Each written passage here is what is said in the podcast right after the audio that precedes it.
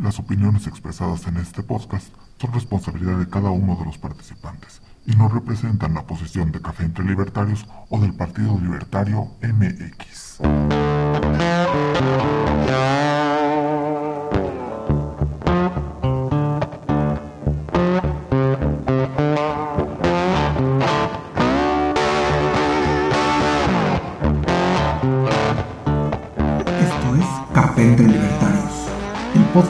Partido Libertario MX en que miembros y simpatizantes nos reunimos a discutir, contrastar y profundizar en las ideas de la libertad. Bienvenidos. Buenas noches, audiencia. Estamos otra vez en un capítulo más de Un Café entre Libertarios. Tenemos aquí a nuestro amiguísimo Fernando, a Manuel, a Rubén y a un servidor. Mucho gusto a todos. Fernando, estás con mute, por cierto. Ya sé. No, nada más para por si quieres hablar. Pues, ¿qué, qué, qué quieren platicar? ¿De la marcha de, de López? Vámonos. Bendita marcha. A ver. Yo anduve por ahí por unos asuntos que tenía que ir. Estuve en Juárez y me tocó ver cosas que se me hicieron tristes. Gente que trajeron de Tapachula, o sea, ¿saben las horas que son de Tapachula acá en camión? De Baja California. Se me hace muy triste el tener que traerlos desde lejos, tan lejos. No sé ustedes ahí qué opinen. A ver, pues de entrada eh, tuvieron que moverlos desde lejos. Bueno, no tuvieron que, pero los movieron desde lejos porque fue una marcha este centralista. Yo alguna vez, después de mucho tiempo de no estar en, Ciudad de México, fui este, a turistear a Ciudad de México y me daba cuenta que, que, en México una de las pocas formas válidas de representación de la realidad es la caricatura. Fuera, fuera de la comedia y la caricatura hay, hay, hay pocas formas este, válidas para representar la realidad de, de este changarro que llamamos país. Y, y entre más se va uno acercando al zócalo, más se nota esa, es- esa, esa clase de cosas. Entonces, en, en, en el zócalo un domingo cualquiera puedes ver a, al ranchero chido, no sé si conozcan esa canción del ranchero chido, pero era un, era una canción de, de banda mariachi este, noventera, de un señor que traía lentes acá de espejo y camisa amarilla, pantalón rojo y bota picuda de todo. Como que entre más se va uno acercando al Zócalo, más se acerca a esa representación posible de, de México y los mexicanos. Y esta marcha no se dio más que en el Zócalo. Esta, esta, esta movilización no se dio, a, a diferencia de las otras de la que le están llamando ahora la marea rosa, no se dio en, en otras ciudades, no se dio en otros espacios.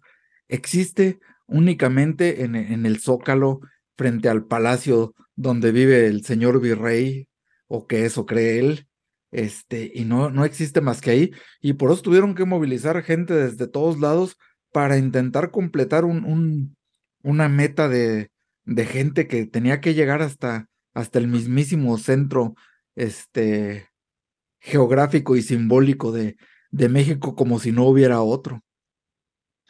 Eso sí es muy interesante porque tú y yo estuvimos en lo de la marea rosa y estuvimos ahí en, en la plaza, en la plaza del Zócalo. Sí estaba lleno, no como dicen de que no cabía un alma. Eso es, es- me choca esa- esas este, exageraciones porque sí te podías mover. Costaba muchísimo trabajo, Sí. sí, pero Pero sí es- podías es, es llegar. una buena concentración, o sea, eh, estábamos más o menos a cuatro personas por metro cuadrado. Ya meter más se convierte en un asunto peligroso. Entonces, sí estaba al límite, este, fuera del peligro. Sí, y sí llegaba lejos en las calles, eso Sí. eso sí, y tuvimos que esperar que como una hora, ¿no? A, a que se, se despejare para poder salir. Sí, Pero además de eso fue en todas las plazas de de sesenta y tantas ciudades, ¿no? Algo O así. estoy exagerando y eran treinta y tantas. Cincuenta y algo según yo, pero luego te digo. Pero Vamos a en está 50 cerca. para no, no, no, no, este, para usar un número cerrado y no exagerar. Este, ¿qué hubiera pasado si estos cuates hubieran dicho, vamos a hacerla en las mismas 50 plazas? No se hubiera visto nada pantallante. Se queda vacío. Porque tienen que acarrear, diluyen todo lo que puede el Zócalo en todas las plazas. O sea, divide todo el Zócalo en cincuenta y tantas ciudades y te queda vacío el Zócalo. Hubiera quedado solo su marco VIP. Exactamente. Y 10 gentes alrededor. la izquierda, no, no sé. Yo he estado varias veces en el Zócalo, en 15, en el, 16, el 15 de septiembre, y la Ciudad de México tiene tanta gente que llenarlo, destornudas y se llena. y la izquierda tiene décadas de experiencia en, la movilización social porque de eso vive. O sea, cuando la izquierda marcha en cualquier ciudad, si marcha toda la oposición, toda junta, la oposición, no la ciudadanía. Porque cuando, por ejemplo, no sé si vieron lo que dijo Lorenzo Meyer acerca de la, de la marcha, ¿no? Dice, mira, es que ya fue la marcha a la derecha y ahora la marcha de, de, del obradorismo, ¿no? Y dices, ah, una no fue la marcha de la derecha y la otra siempre va a ser la marcha de la izquierda, siempre, ¿no? O sea, si se organiza el PAN y marcha, pues podrán manifestarse todos juntos en la Alameda, ¿no? Entonces, los que marcharon en la, en la Marea Rosa no eran por el PRI, no eran por el PAN, mucho menos por el PRD. La marcha de la izquierda siempre, siempre son grandes porque tienen mucha experiencia. Y los que trajeron, de, los que llevaron, de, los, que, los, que, los que llegaron, para no decir llevaron ni, ni nada, los que llegaron de provincia, ¿cuál es, la, ¿cuál es la idea de la marcha de la izquierda? Es exaltar las emociones. Entonces la gente que va de provincia, desde más allá de, más allá de cinco horas de distancia, es porque ellos van, porque quieren, porque eso les, les, les infla el corazón y llegan recargados de batalla. Es como, es como estos este, hippies que se van a, la, a las pirámides en el equinoccio, ¿no? Ahora, el problema es, ¿realmente quieren o les pagaron para que fueran? Van. Porque sí, o sea, sí hay varios una cosa, testimonios. Una cosa, una cosa es que sí los usen, sí manipulen cuando van a hacer una manifestación gigante, pero la Ciudad de México la Ciudad de México necesitas un estornudo para llenarlo. ¿no? Cuando y aún así no lo llenaron. Cuando fue la otra marcha, porque no era su intención, por eso tenían zona VIP. No era su intención hacer una manifestación, era, era encender los corazones y dar el mensaje, porque cuando tú ves el, discurso de, de López acerca de Mujica, ¿qué tiene que andar hablando de Mujica y Cárdenas, no? Hay una frase de Marx que este, la voy a parafrasear porque no la recuerdo, pero es algo así como que las cosas se dan dos veces en la historia, ¿no? Mm. Una vez es tragedia y la otra vez es una farsa, ¿no? Bueno, pues la tragedia fue Cárdenas y la farsa es López Obrador, pero Mujica estaba ahí como el candidato frustrado de la izquierda, que toda la izquierda mexicana le llora porque fue el, el, futuro que, nunca, que no pudimos tener, ¿no? Y aquí la pregunta es, ¿quién es el Mujica? No, ese fue, ese, ese es un, eh, eh, porque el López Obrador cuando le habla a su gente, es un experto para comunicar ideas. Entonces, ¿a quién se refería, no? No, yo, e, ese, sería un error, la verdad, muy peligroso y un, y un, error epistemológico grave pensar que no tienen la fuerza para llenarlo.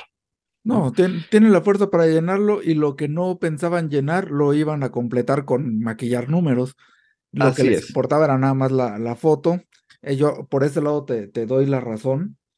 Este, y por otro, pues, este, es bien interesante por donde se fue el discurso, pero si quieren, eso lo, lo, vemos más adelante. Quiero hacer un paréntesis de algo que acabo de leer, de, de lo que dices de que López es muy bueno eh, expresando y comunicando. Ah.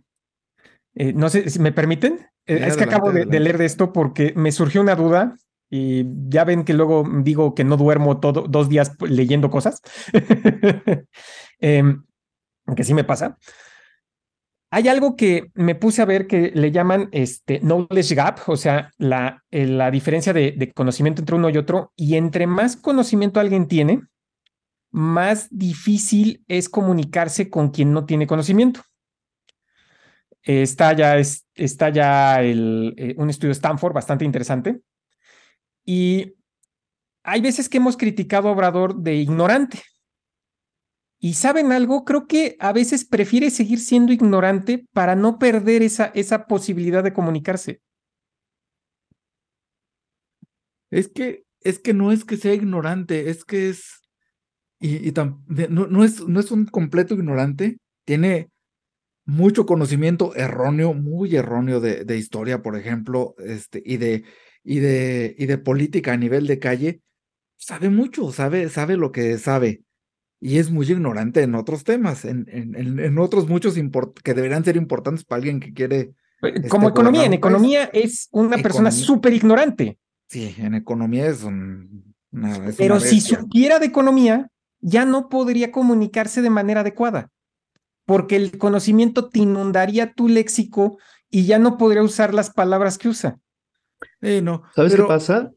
pero se comunica. más rapidísimo.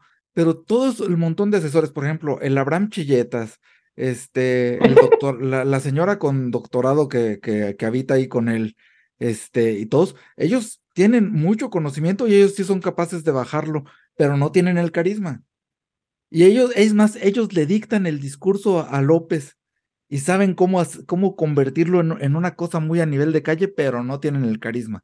Ese güey es ignorante en muchos temas, es bueno en dos o tres, pero tiene carisma y tiene la capacidad de, comunicarse a nivel mercado como nadie. Yo creo que su carisma fue, fue creado, pero esa es otra historia. Eso, eso, es, eso es aparte. No es creado, no es creado. Ese güey nació así. Carlos Pellicer lo escogió porque encontró un loquito en Tabasco que dice: No manches, este güey trae las pilas. Este güey nació para, para, para, para pastor. Este es el típico que ah, ah, necesitamos cinco personas y se va y empieza a hablar por todos lados. Y, Hasta que consigue cinco. La ley, aplícale la ley de la mercadotecnia. Si pones un local donde pasan cinco personas y te van a comprar uno de cada cien, vas a vender, y pasan cinco cada día, vas a vender uno cada veinte días. ¿Ok? O sea, López Obrador no es que sea un genio matemático ni un genio de la comunicación, lo tiene naturalmente. No, y, lo que sí, lo que sí yo puedo decir es, muy imparable. Y lo repite. Y lo Eso sí, es, muy imparable. Eh, tiene, tiene, una, tiene unas ganas de, de, hacer las cosas que eso es lo que se gana. O sea, si se gana uno, lo va a repetir para ganarse dos, lo va a repetir para ganarse tres, lo va a repetir para ganarse cuatro, aunque no le funcione con la mayoría, hasta hacer un efecto de manada que atraiga a los demás. Es que el efecto de manada ah, ya lo tenemos en la sangre. Por eso, o sea, pero necesitas ya funciona la gente así. Necesitas conseguir unos 10 para que esos solitos de repente te, agarren unos y que ni siquiera hablaste con él. o sea, porque somos sectarios, somos, gregarios. Déjame decirte una cosa que es bien interesante y nos gusta mucho hablar de un México partido en dos. Nos gusta mucho hablar de un México de, a partir del meridiano 20 y, y de ahí para abajo, de ahí para arriba y de ahí para abajo. Pero López Obrador se enseñó a hablar con pues prácticamente indígenas, con mestizos como todos los demás mexicanos, pero muy arraigados al indigenismo en Tabasco y ese mismo speech que aprendió hace cuarenta y pelo de años, ese mismo speech es el que sigue repitiendo y sigue permeando en la gente. No es cierto que tenemos tanta, tanta diferencia cultural este, en, en, esos dos Méxicos que nos gusta ver. ¿eh? La verdad es que, es que esos dos somos muy, muy tirados al indigenismo y al victimismo. Es bien fácil encontrar a mayoría. Esos dos Méxicos existen, pero es realmente ciudades contra no ciudades. Eh, eh. E, y donde hay más ciudades es pasando el meridiano 20. Sí, pero, pero pues mira, la metrópolis más grande la conquistó. Pero también ya la perdieron. No, él la conquistó, bueno, otros la perdieron. Él ya no estaba, él ya no estaba jugando. Ah, la conquistó Cárdenas. Eh, estoy de acuerdo ahí con, con Fernando. Eh. Y ahí, ahí se subió al trenecito. Eso sí lo creo. Sí. Sí, pero Cárdenas trae el mismo speech, es el mismo speech indigenista. ¿O no? Es que no es el speech indigenista. Es este. Victimista. Es, hay una cosa bien mm. chistosa, ¿no? Las venas Estaba platicando con un amigo. México. Estaba platicando con un amigo acerca de, de esta cosa del, del marxismo cultural, ¿no? y me decía, ¿a qué marxismo cultural te refieres? ¿no? Y digo, no es el marxismo cultural que con el que el aje delira, ¿no? con, el que el aje, con el que el aje la caga una y otra vez diciendo que el marxismo cultural está en la cultura trans. ¿No? En, la, en la ideología de género, y tú dices, o una de dos, o aje no sabe lo que es el marxismo, o es otro delirante pendejo, ¿no? Entonces, no, no va por ahí. La, este, este discurso populista ¿no? es, el, es el estilo de la izquierda que inventó Cárdenas, que, que se empezó a ver cuando, porque digo, a mí no me gustan las teorías de la, de la conspiración, pero el indigenismo nace después de la Revolución Mexicana, ¿no? Antes de la Revolución Mexicana no había, no había indigenismo. ¿no? Nadie se preocupaba si el general era indígena o no, se preocupaban que el general le rompiera su madre al otro. ¿no? Nadie, nadie hablaba de Tomás Mejía como es que es Otomí, o, o, como Benito Juárez, ah, es que es Zapoteca. No, eso es posterior. ¿No? Entonces, en ese, en, ese, en ese discurso, pensemos, por ejemplo, en Virgilio y la Eneida, ¿no? Ya no, ya no nos vayamos este, a, a, Grecia y la Odisea, ¿Por qué? Porque esos son mitos fundacionales. Los mitos fundacionales generan nacionalismo, ¿no? Así como el, este, en, en, Rusia, ¿no? Este de los, este, los protocolos de los sabios de Sion para unificar a los rusos nacionalistas y hacer pogromos, matar judíos y que los rusos se, se, se unieran, ¿no? En torno al zar para proteger a la, a la madre Rusia, ¿no?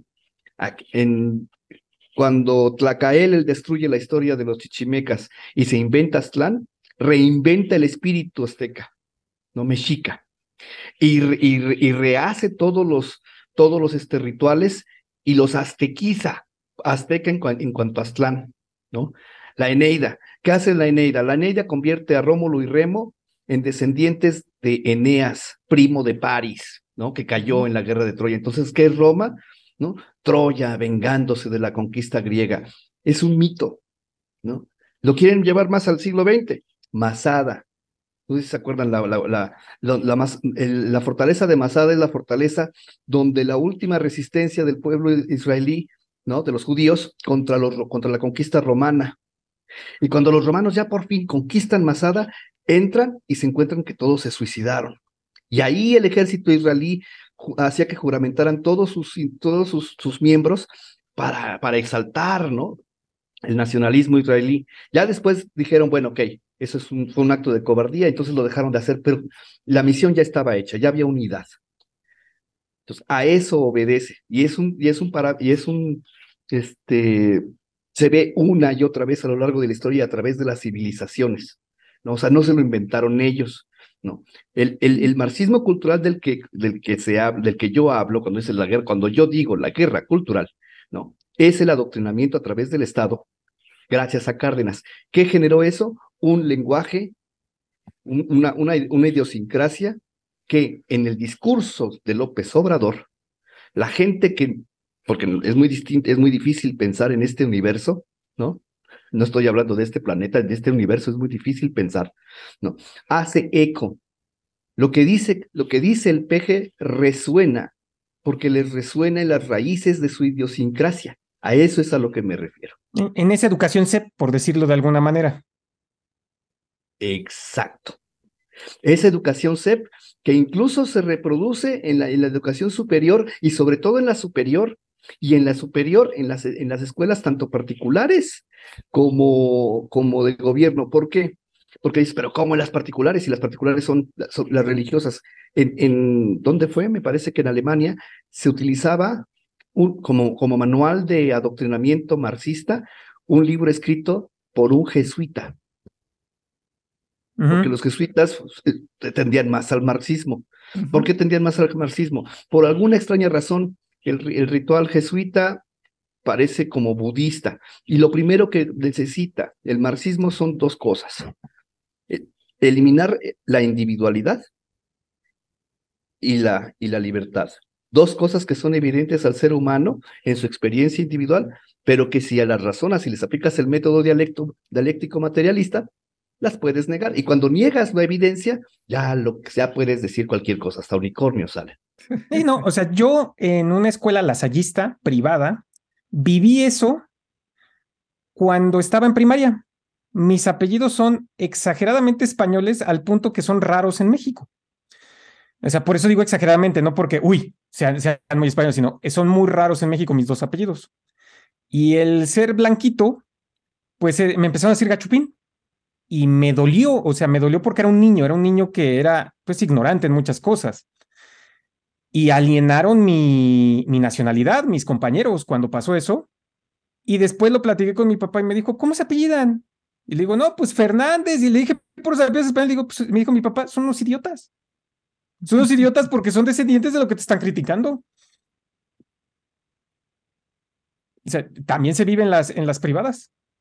Sí, claro. No, en, en las privadas, y, pues, por más que digan que no, hay mucho control de la CEP en todo este chisme y esos honores a la bandera donde se desmaya el desnutrido todos los lunes a las ocho y media de la mañana, este, y, y donde se reza la raza de bronce todavía una vez al año, pues claro que, claro que están metidas todas en el mismo, en el mismo chisme. Sí, no, y además las clases de historia están planeadas para que en septiembre odies a España. Bueno, es que sí, efectivamente las clases están, están por efemérides y no por orden histórico.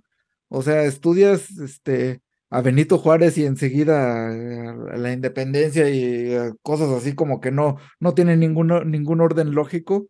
Eh, eh, son como la liturgia, la liturgia cristiana, o bueno, católica, de la cual Fernando sabe mucho más que, que nosotros. Mm.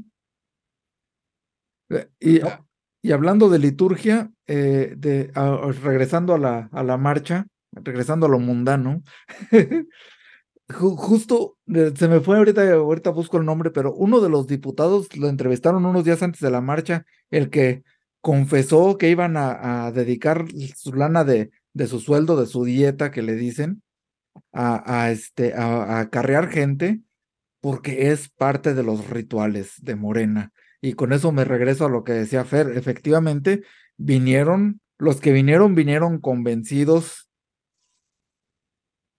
tan convencidos como se puede de, de, asuntos políticos, pero, pero vinieron porque, porque es parte de sus rituales. No, no vinieron obligados, a lo mejor no vinieron eh, felices, pero, pero no vinieron obligados y, y son parte de sus rituales. Aquí en San Luis, se ha dado ahora este, a, a, decirle padrino al gobernador. O sea, hazme todo el favor la, la, la carencia afectiva de padre, este, para que todos los beneficiarios de, de, de, de los programitas sociales pedorros de, de, aquí le dicen padrino al, al gobernador. Hazme tú. hagamos una pausa para que en la edición de video metas el, la cantidad de camiones que usaron de estacionamiento Tlalpan. Este lo intentaré. Minuto 21.35. Muy bien. Vale. bueno, ya que ya vimos todos los camiones que, que trajeron y estuvieron eh, de una manera eh, infraccionando, ¿cuántas multas pusieron? No, ninguna. No, tuvieron todas las facilidades, eso, eso ya lo, lo sabemos. Sí, no, nada más hay que, me gusta dejar el... el, sí, no, este, se, se cerró, este, Madero, este, todo hasta el Monumento a la Revolución sin, sin permiso, se pusieron carpas, se instalaron baños, se colocaron módulos de atención médica, todo con cargo al erario, ¿eh? o sea, eh, esa marcha indirecto, pero sí. ¿eh? indirecto, pero sí. Sí, o sea, indirectamente porque no hay, no hay como una partida que se vaya, sino se, se va de otros gastos, ¿no? O, por ejemplo, la CENTE seguramente le dieron algunas partidas de, de educación, porque fue de los que yo más vi cuando estuve ahí en Juárez, y ellos de ahí agarraron dinero y repartieron. También me enteré que los mismos de la CENTE iban a darle lana a los que fueron y a la mera hora no les dieron lana, pero esa es otra historia. sí, sí, sí, no. De, de, de, tristeza, preocupación y risa. No sé en cuál orden, pero de todo. No tiene orden. puede ser al mismo tiempo todas esas emociones. esquizofrénicamente. O sea, realmente las emociones no, no, no tienen que ser excluyentes. A ver, Eduardo, agárrate otro de tus temas para, para, eh, para atacar la marcha y después, y después ya nos vamos al, discurso que creo que Fer sí, la piñata. se lo echó. Algo que yo sí puedo decir y tú eres testigo de cómo fue la de la de la María Rosa. Dejamos la plaza limpia. Ya estuvo dos noticias al respecto. Sí. Aquí puedo decirlo muy a gusto cuando López dice no somos iguales, cierto, las personas que fueron a la marcha rosa tienen civilidad e higiene. Y los que fueron a la otra no tienen civilidad e higiene en el punto en el que dejaron lleno de basura. Yo pude filmar parte de la basura. Ahí sí, tal vez este ponga, ponga Rubén eh, un pedacito de, de la cantidad de basura que, que dejaron solo en Juárez. Ni siquiera estoy hablando del Zócalo. Solo en Juárez. Pues sí, es la diferencia entre, entre ciudadanos y, borreguitos, ¿no? Como, dijo Nietzsche, si necesitas un, un, pastor para que te quiere decir que tienes la inteligencia de un borrego. Sí. Ah, pero ese no es el que estaba leyendo yo de Nietzsche. Estaba leyendo el día de, el día de ayer, estaba leyendo este, así habló Zaratustra, y, y, y lo que habla ahí no, no son borregos, sino que dice que hay personas con mentalidad de camello con mentalidad de león y con mentalidad de niño. Y, el más avanzado de los tres es el niño. Y, habla ahí de todo lo que, de, los camellos como animalitos de carga poco pensantes, preocupados por, por cosas mm, bastante inútiles.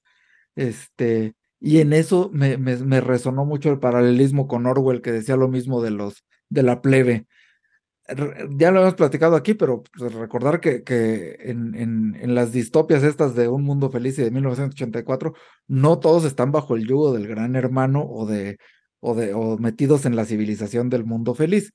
Nada más los que eligen estar ahí, que son pues eh, hasta cierto punto ciudadanos, pero metidos en, en un sistema ahí medio opresor y que, y que les da muchas facilidades también. Pero fuera de eso, está la plebe y se quejaba, eh, este, Winston se llama el de, el de 1984, decía, es que son un montón de la plebe, si dejaran de preocuparse por los deportes y, las novelas, este, podrían hacer un cambio, pero la verdad es que no les interesa. Entonces, les gusta estar cargando intrascendencias. Y, Voy a decir una cosa más de los camellos. De la marcha del INE.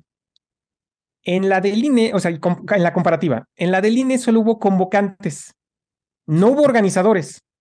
Fue una convocatoria abierta y nadie te llevó de la manita. Básicamente los que fueron eran adultos, o sea, un pensamiento de madurez de adulto, de tengo que ir a tal lado, nadie me va a llevar, yo quiero ir. Y en esta había una cantidad de organizadores pequeñitos que era como ver eh, un paseo escolar. Eran niños los que fueron.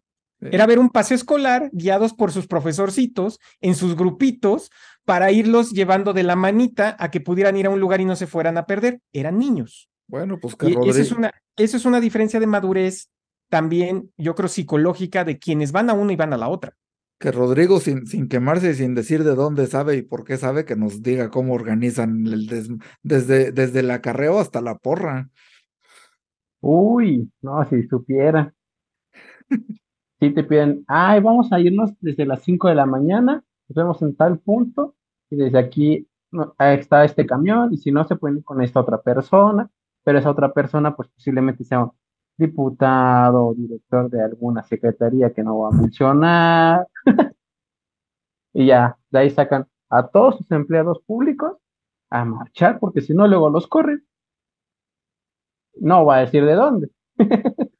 no tienes que decirlo, aplica para todas. Aplica. No, y es real, o sea, si muchos de los, muchos, mucha gente de la que estuvo ahí eh, era o es trabajadora de la secretaría favorita del presidente, y si no van, los corren, así simple y sencillamente.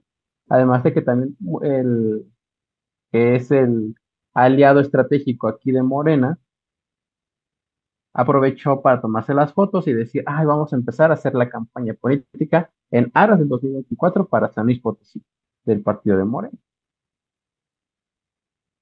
Que, aquí no es Morena, pero sí. El que, digo, que está haciendo campaña política para la presidencia no es Morena, pero es aliado de Morena. No, sí, de hecho, bueno, secretamente, aquí lo que te puedo contar es sí, están, están un poco muy divididos estos dos aliados.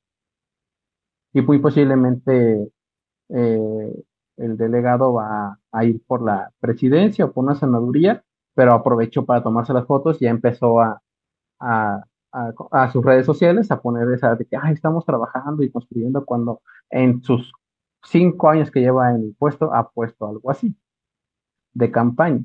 Solamente es como informativo sobre los programas. O sea, ya ha empezado y te puedo asegurar que si él empezó, hay otros directores de área y hay otros delegados que empezaron a aprovechar esta marcha para empezar la propaganda para las elecciones del 2024. Sí, importantísimo cómo pasaron las listas de con su número de asistentes cada quien, ¿no? La CENTE, el gobernador de Oaxaca, creo que fueron los, los ganadores y este no, no sé quién, quién haya llevado más, creo que la CENTE, la, la CENTE con ese llevó, estaba presumiendo haber llevado 100 mil al Zócalo. Yo vi más de la CENTE. Eso sí, eso sí lo puedo decir. Yo de los que vi más fue de la CENTE. Con Luego los grupos Suma, que son de la Ciudad de México, que son de Morena. Es que son el CENTE porque es el sindicato. El sindicato. la CENTE es la coordinadora. Sí, ok. correcto. Mi ignorancia, perdón. Sí, sí, sí, es que hay, hay de los dos. Y sí, con el género se diferencian. Pero ¿qué tal que ellos se identifican como la CENTE? Ya, si, ya si, ellos se perciben con otra cosa, hay que preguntarle a la ciencia filosófica, digo, a la ciencia psicológica, este, cómo distinguirlo, porque esa ciencia es un poco extraña, ¿no? De hecho, he perdido muchos amigos psicólogos. Podemos usar el lenguaje inclusivo y decir lecente. Lecente. Lecente. Me acordé del chiste de agarren ese demente. Ah, ¿Algo que ustedes quieran tratar? Porque yo soy el que he puesto la, la, dinámica ahorita. Este... Ah, la quema de la piñata. ¿Quién quemaron? Este, bueno, di tu palabra, Eduardo, por favor. la, la, gente ahí, eunucos quemando una piñata porque no tienen los huevos de poder ir a presentarse y poner quejas. Es correcto. ya, ya, soy como Bart Simpson. Dilo tuyo.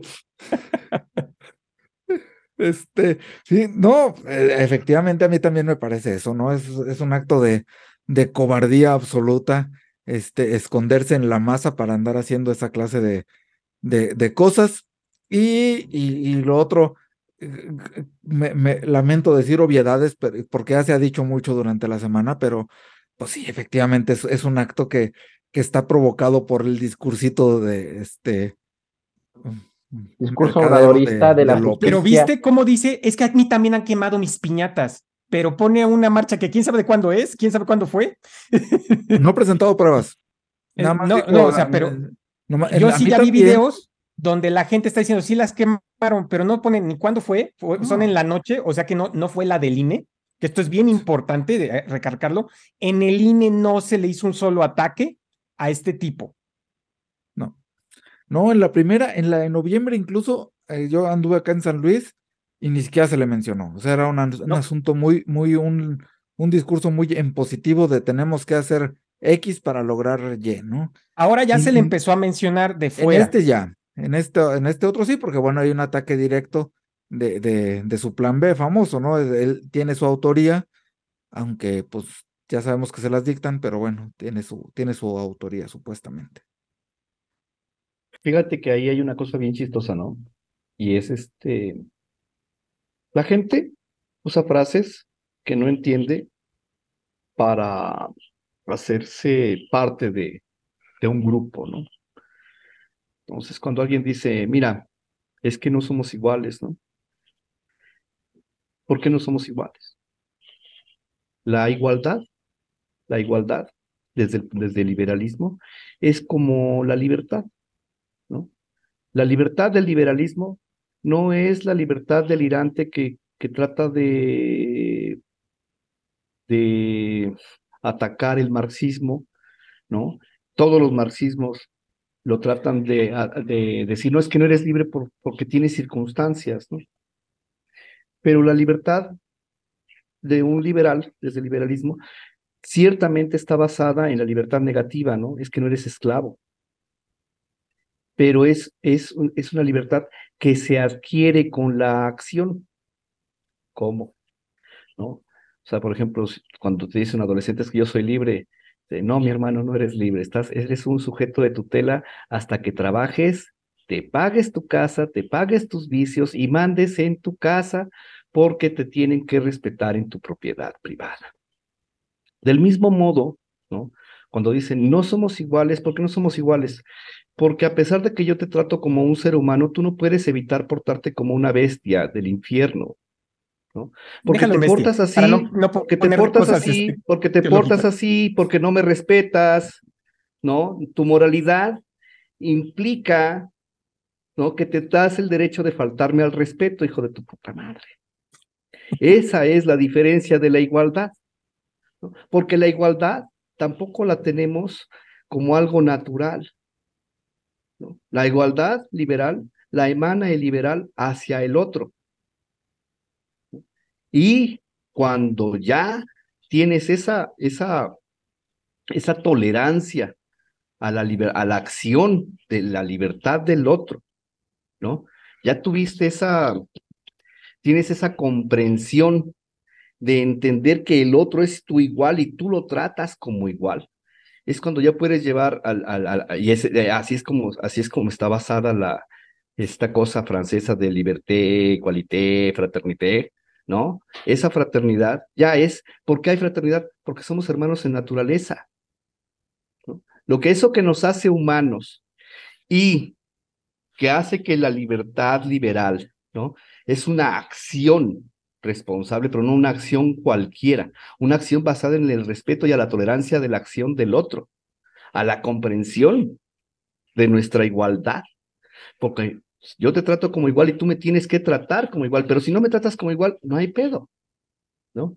Eso que vimos en el trato de, de la piñata de, de Norma Piña, dice, es que ustedes hacían lo mismo, hay salvajes en todas partes, así es, ¿no? No es que esté justificando que quemen tu piñata, ¿no? Pero en un momento en el que estamos y en una y, y tomando en cuenta que viene de quien muestra su, su, su poder político, muestra su verdad a través del, del número y la mayoría no hace ni derecho, ni la mayoría ni la fuerza. Entonces, en ese sentido es como no, como, en realidad ellos no nos tratan como iguales. ¿A quién, a quién por, qué, por qué me incluyo? Porque todos los que no piensen como ellos no los tratan como iguales. Eso es algo muy importante que tenemos que tener como liberales, ¿no? Desde ahí. ¿Cómo ven? Yo estoy de acuerdo contigo. No, no tratan como iguales porque ellos creen que la igualdad es igualdad de pensamiento. Sí, no, pues ah, hiciste una referencia a la Revolución Francesa y ellos lograron la igualdad a través de la guillotina, entonces, pues, eh, qué mejor manera de explicar que no entienden la igualdad, ¿eh? Pero eso fue después, eso, fue después, o sea, pero fue consecuencia de. Vamos a decirlo como, me encanta cómo lo dice Maquero Esquetino, como es bien difícil cortar cabezas, hicieron una maquinita para cortar cabezas. Sí, sí, sí, no marches. Y quien sepa blandir una espada sabe lo difícil que es cortar cabeza, no porque cortes cabeza, sino haces un equivalente para saber cómo se siente. Yo nunca he cortado una cabeza, pero sí sé cómo se hace una estructura de bambú cubierta de ciertas cosas para saber cómo se sentiría cortar un cuello y decapitar a alguien. Y no es fácil. No, no es fácil, o sea, necesitas mucha técnica. Y fuerza técnica y, y conocimiento anatómico. Sí, bueno, el conocimiento anatómico no tanto, nada más es básicamente tiene que entrar entre estos dos lugares. Pues, bueno. Pero la velocidad que tienes que ejercer, yo, yo practiqué kendo y aido, la velocidad que tienes que ejercer es bastante bárbara, es muchas horas de práctica y sí es difícil. Sí, y este, y bueno, falta ver este, pues cuántos de estos estarían dispuestos a ir a, a quemar eh, por sí solos, ¿eh? no, no, no, en, no en la turba iracunda, este, citando a los Simpson, este, no en la turba iracunda, sino solitos a ver quién se atrevería a ir a hacer algún acto de esos contra una persona real y no, y no nada más ahí, este, en, el, anonima, en el anonimato de la más. Eh, Estos, esta cantidad. Son valientes. pensé que le estabas pintando mocos y estaba de acuerdo también. Sí, son, valientes en la masa. Esto es algo que, por ejemplo, cuando nosotros decimos que sería importante que se liberara el que todos pudieran estar armados para la autodefensa, es la razón por la que el criminal es, se envalentona para asaltarte es porque él sabe que tiene más poder sobre de ti. Y eso pasa lo mismo en estas personas cuando están congregados en esta eh, fuente ovejuna, es cuando se dan el lujo de agarrar y decir, podemos hacer lo que queramos porque estamos protegidos por uno, una masa, dos, un anonimato. Exactamente, es que, y no solamente eso, he visto que eh, cuando tú ves que alguien defiende el derecho del otro a faltarle al respeto al derecho a, a, ti o a otra persona, como los que defienden esta horda de salvajes que, que agarran a martillazos a los monumentos, dicen, ah, entonces eh, hay una razón por la cual uno le puede faltar el respeto al otro. Sí, sobre todo al inocente. Sí. O sea, por eso digo que tenemos un problema cultural, ¿no? La gente cree que tiene el derecho moral, ¿no? De faltarle el respeto a los demás, e incluso y el respeto a cualquiera de sus derechos, porque faltar el respeto es no respetas su vida en su integridad, en su seguridad, ¿no? a su propiedad privada, ¿no? a su libertad, no, tú no puedes hablar, tú no puedes decir, tú no tienes autoridad moral, tú no puedes decir nada porque eres un ignorante de mierda, ¿no? A su, a su búsqueda de la felicidad. Tú como eres este, un cisgénero, y yo, ¿qué es un cisgénero? Este, o sea que tú crees que naciste hombre porque te ves como hombre, tu genética dice que es hombre, y cuando, y si te mueres en un accidente de avión, el forense va a lo que va a encontrar es un hombre, ¿no? Bueno, ahora, no, va, a encontrar un aeroplano. es, muy divertido cuando, cuando hay una mujer feminista de, estas, de estos grupos te dice, es que tú no puedes hablar del aborto porque no eres hombre. la mejor frase que yo he encontrado es que privilegio epistemológico tienes tú para que yo no pueda hablar de eso? Bueno, pues justamente es eso, ¿no? Y ya los callas. Justamente lo que hay que lograr, ¿no? Porque el liberalismo no permea tan fácil porque les gana su contexto cultural. ¿no? Tú no me puedes decir porque tú eres chilango, tú no me puedes decir porque tú eres este cualquier cosa, cualquier cosa en la que te discriminan, porque el, el, esa desigualdad, que es la que le importa al liberalismo, porque es bajo la ley, porque dicen, es que discriminar es humano, es verdad, discriminar es humano, ¿no? Y estás en todo tu derecho de no otorgarle tu confianza a quien no, no, no, no, no haya probado, ¿no? Yo, lo voy a, yo lo voy a dejar todo más. Discriminar es animal. Eh, sí, pero estamos hablando de seres racionales, no hay que irnos hasta los microbios también, discriminan, o sea, se por, comen algo animal, que los puede ayudar, güey, por, sí, sí, pero no, no hay que, ah, este, bueno, ah, perfecto. Es natural discriminar, la discriminación es natural. Es natural. Si no, no pero, la, pero la, la, la igualdad, el tratarnos como iguales, es un esfuerzo racional. Sí y la gente se, se cansa de hacer ese esfuerzo. Te digo algo que se cansa. Yo y en masa no tiene ni siquiera la motivación para hacerlo. Se van guiando, ¿no? La gran bestia de ¿eh? Platón. De por qué no, no permea tanto el liberalismo. Te hace responsable de ti y tus errores. Y el socialismo te exime. ya es. No, el socialismo no te exime de eso, ¿eh? El socialismo. De hecho, por eso es que el AGE está pendejo. Porque si, si, el, si, el, si la cuestión está de, de las ideas queer y el feminismo y el, el veganismo, el animalismo, el ambientalismo fueran marxistas, todos esos son movimientos individualistas que exigen a un papá gobierno que les subvencione sus caprichos. ¿Y quién los va a pagar? La clase obrera. Todo eso es una contradicción brutal contra un marxista que tenga dos dedos de frente. Claro, un marxista que no es marxista, ¿verdad? Es como un liberal que no quiere Estado. Sí, este, ahí no, son movimientos individualistas, son movimientos tribales, ¿no? O sea, requieren, requieren también Subculturas, porque soy emo. Sí, sí, sí. Necesito, necesito, necesito que me pagues mis cosas porque soy emo. Porque soy emo, porque, porque pertenezco al colectivo emo, es que esa es la cosa. son tribales. Subculturales, subculturales. Pero el marxismo no es colectivismo solamente. El marxismo políticamente se basa, ¿no? ¿En qué? En la dictadura del proletariado para que no haya posibilidad de la explotación porque tienen un, juicio a priori de que todo aquel que es dueño de un capital, del capital, no de un capital, no está hablando del carrito de hamburguesas, del capital acumulado, una cantidad inconmensurable y que, se, que según ellos estaba, no hay modo de tenerla si no le robas al, que, al que le quita su plusvalía, ¿no?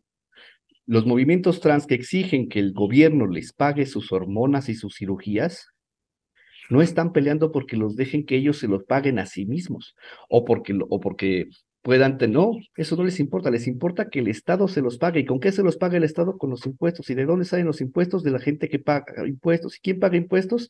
Eh, la clase trabajadora. Y las empresas. Todos esos movimientos, todas esas movimientos, todos esos movimientos, acuérdate que estamos hablando en términos marxistas. Ah, en términos marxistas, la ganancia de la, de la empresa es lo que le roba a la clase proletaria. Es muy difícil entender al marxismo desde, si hablamos únicamente en términos liberales, pero el marxismo es liberal. El marxismo empezó como un liberalismo. Nada, hay que, hay que saber en qué punto se desvía para saber por qué es un, eh, por desgracia, ¿no? Parten de un error epistemológico muy grave. Muy grave porque los hace juzgar ética y moralmente y los lleva a la violencia porque los hace creer a priori, a priori, ¿no? Que hay un criminal a priori, o sea, no hay, no hay este presunción de inocencia porque es imposible para ellos y su ideología que haya alguien que sea rico sin robar. Y eso, y eso tiene una serie de cagadas espantosas en la gente que no piensa. O sea, para ellos un, un Jeff Bezos que destruye mucho del discurso de es que es imposible la movilidad social, porque Jeff Bezos lo destruye por su experiencia, es imposible que él exista. O sea, para ellos él no existe, literalmente. No, sí existe, sí existe, y más que su riqueza es mala vida. Mm, no, no, cuando, le dices, ¿de dónde, dónde dices que es mala vida? Porque además, a diferencia de muchos otros ah, eh, multimillonarios, Bajo el Su historia es completamente transparente y la puedes ver perfectamente quién le invirtió, cómo crecieron, dónde hubo pérdidas, dónde, dónde Amazon se hace enormísimo, por qué se hace enormísimo, cómo no le roba a nadie. Está, está muy padre, pero para ellos es imposible la existencia de Jeff Bezos. No, o sea, hablando como marxista, no, no es imposible que exista Jeff Bezos. Todo lo que tiene es robado. No importa que no importa la narrativa que tú tengas o que él tenga o que, o que se pueda comprobar, lo que tiene es robado. Punto. Y, lo sabemos porque lo tiene. Y ya, no, no necesitamos más pruebas. Exacto. Desde el marxismo no hay, no hay este respeto a los derechos humanos. Porque es imposible, porque te, tienen una razón moral, ética y, ontológica de lanzarse contra ti porque tú eres culpable por el solo hecho de ser. Fíjate que el, cualquier discurso marxista y cualquier discurso que, que se base en, en, un nosotros contra ellos, es decir, cualquier, cualquiera que tenga posibilidad de volverse violento y por tanto de volverse malvado, aunque a Edward no le guste la, las distinciones éticas y morales, este, se basan en, unos principios que estudió el, doctor Philip Zimbardo, que fue el de, de, los, de los experimentos de la cárcel de Stanford, este, y que entre otras cosas, eh, eh, para, para, llegar a, esos niveles de maldad, dice que pues, hacen falta muy poquitas cosas, pero entre, entre otras es entregar tu, tu, tu voluntad a una figura de autoridad. O sea, si, si, una figura de autoridad te lo manda y tú eres capaz de entregárselo, ya vas en camino a la, a la, a la maldad. Yo no le llamo maldad porque eso es sadismo, literalmente es sadismo, porque obtenían placer de causar dolor. Ya que, eh, y la razón por la que estoy en contra del, término maldad es que el maldad no existe. Es un asunto que crearon los judíos. Este, te estoy diciendo en palabras de Philip Zimbardo, que por el apellido probablemente también sea judío. Este, pero, pero el punto es que él, él de, hecho, su libro se llama El efecto Lucifer, o sea, es, así de, así de, el punto va la maldad, tanto así. Y el otro, y el, y el otro punto importante es eh, el, el cambio arbitrario de reglas si te van poniendo reglas arbitrarias y te las van cambiando y cambiando y cambiando, en algún momento te pierdes, lo voy a poner entre muchas comillas, eh, te pierdes y, empiezas a hacer cosas que normalmente serían malvadas, pero que de alguna manera te lo puedes justificar porque se lo estás haciendo a otro que ya no es humano, que no es, que no es como tú y por lo tanto no es humano. Eh, eh, y, eso, y eso ya lo, lo puedes aplicar a, a, lo que quieras, incluido a andar quemando las efigies de, de personas que aunque sea un acto simbólico, es un acto profundamente este, malvado, por más, por más que se justifiquen que era irracional y que se, y que se perdieron en la masita. ¿Qué pasó, Rodrigo? Yo lo que quería comentarles es de que toda esta quema de piñata, desde mi punto de vista, es el no, es que todo el, el obradorismo lleva siempre consigo mismo este discurso desde hace 20 años de la deuda histórica. Ellos son los buenos, ellos son los malos, nosotros somos los buenos y como mi, mi pastor dice, mi evangélico cabecita de algodón me dice, ah, es que esa ministra es mala porque no la puse yo, porque no es Saldiva, es mala. Entonces hay que quemarla, hay que quemarla lo que era. Y es el no entendimiento de la separación de poderes lo que hace la república. O sea, ellos están luchando de que, ay, vamos a luchar por la democracia, y sí, la chingada y lo que tú quieras, pero es, no respetan los, la separación de poderes porque no, no entienden que es una persona que debe estar ajena al poder ejecutivo. O sea, el judicial no debe estar mezclado con el ejecutivo porque de esta manera sí se puede juzgar al presidente y se blindan otras cosas que son un poquito más complicadas, pero es el no entendimiento de la gente de abajo, de la gente de a pie, que no entiende y no está tan inmiscuida y se sienten los grandes pensadores de México, a pesar de no entender que hay una separación de poderes. Y, Les tengo una propuesta. espérame tantito. ¿Podemos acabar hoy y mañana aventarnos lo de separación de poderes? ¿Tienen tiempo? Sí, si quieren otro, en otro momento nos lo echamos. Este, fíjate que no nada más es que no entiendan, sino que aparte sustituyen su falta de entendimiento por una creencia. Y entonces ahí, llenan un vacío, bien fácil lo llenan y, y, se lo, y se lo brincan. Entonces, el movimiento es importante, el movimiento es para el pueblo y el fin justifica los medios. Es que es moral. O sea, es, eh, y, por eso a mí no me gusta usar bien o mal, porque la, la, bondad y la maldad tienen que ver con la moral con la que lo evalúas. Yo prefiero irme a un punto de no usar una moralidad para juzgar. Eso es algo que yo prefiero. Y por eso yo no hablo de bien y mal. Y intento lo más posible no usar esas palabras. Porque si usas palabras de bien o mal, estás, estás juzgando moralmente. Sí, pero tú también te brincas la tranca cuando dices, ay, pero pues si esto es correcto, también puedo hacer un montón de cosas. No, mira, ya hay una cosa. Que has confesado en este podcast y que no voy a repetir aquí. No, yo, que, que, que, que, yo a un criminal sí lo, torturaría. Hay una cosa que es muy cierta. Por ejemplo. Hay una cosa que es muy cierta, ¿no? Si no distingues entre el bien y el mal, el problema no es nuestro. ¿Cómo? Explain. ¿No? Ese fue para mí. Sí, sí, sí, sí, Si, no, si, no, si no entiendes la diferencia entre bien y mal, tenemos un problema, pero no lo tenemos, es tuyo. ¿no? O sea, lo, hermoso del liberalismo, lo hermoso del liberalismo, y, y, y, por eso te decía que eso del colectivismo como, como para dar, ponerle algo al, la etiqueta de marxista a algo también es impropio, porque vete a la ideología de género, vete a esto de los trans. La autopercepción te lo dice solito. Auto percepción. Por lo tanto, no deberías imponérselo a los demás. yo, no, no, no, no, no. Estoy hablando de colectivismo e individualismo.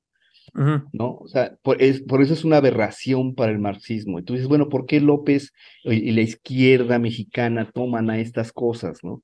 Porque ya hablamos de la, de la clan, ah, de la CLO, ¿no? El populismo de la CLO. Eh, no son marxistas puros. Un marxista puro este, creo que ya no existen aquí en México. Todo, bueno, son, son muy raros, ¿no? Ni siquiera Noroña. A mí lo que me preocupa es quién es el Mujica de López Obrador. Porque López Obrador ya quedamos que es la farsa de un de Cárdenas. Ahora, ¿quién será la farsa de Mujica, no? No sé. Fíjate, ya nomás rapidísimo, si quieren para ir cerrando, porque ya casi vamos por la hora. Sí, por eso estaba diciendo lo de que a ver si mañana nos daba tiempo, nos saltamos la división de poderes. Este, hay una columna de Salvador García Soto, este, que, que así nomás como remate hablando de otras cosas, termina hablando del discurso de, de López en, en, la marchita y, y, y, hace referencia a un libro que seguramente se tuvo que haber leído López en, en, en su, en su licenciatura en Ciencias Políticas de Adolfo Gili, que se llama La Revolución Interrumpida, que de ahí viene calcadito todo el discurso que sacó el, el sábado, que tiene que ver con lo que mencionabas, de, de, de cómo tuvo que guardar a, se me fue el apellido de, ¿quién era? este, Mujica. Mujica o Mujica. Eh, Mujica. Y, y, y, se los mandó, y se los mandó decir a sus corcholatas, ¿eh? de, decirles, yo voy a decidir, ustedes olvídense de que tienen algún poder, yo voy a decidir, porque yo encarno al pueblo, yo soy el padre, yo soy, yo soy aquí el, el, el papá de todos ellos, yo sé lo que es mejor para ustedes y para ellos, yo voy a decidir. Se, se ensalzó, fue el, el epítome de todos sus de todo su horroroso discurso populista. E, ese ha sido su mejor discurso populista, el, el, de, el de este sábado. Descaradísimo, horrendo, y todavía se lo aplaudieron. Claro. Jóvenes. ¿Nos vemos mañana? Este, si quieren, nos vemos mañana para sacar este otro, otro episodín, sí.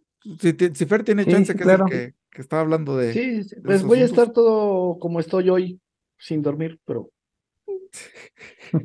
Existe cafeína, güey. Con dos días de Monster Blanco. No, ya después de tres días ya, ya necesitas otra cosa. Bueno, entonces nos vemos. Mañana seguimos. Y, sí estaría bonito que nos aventáramos a lo que es una república, la democracia y todo ese relajo que además está bien mal comunicado por todos lados. Está bien.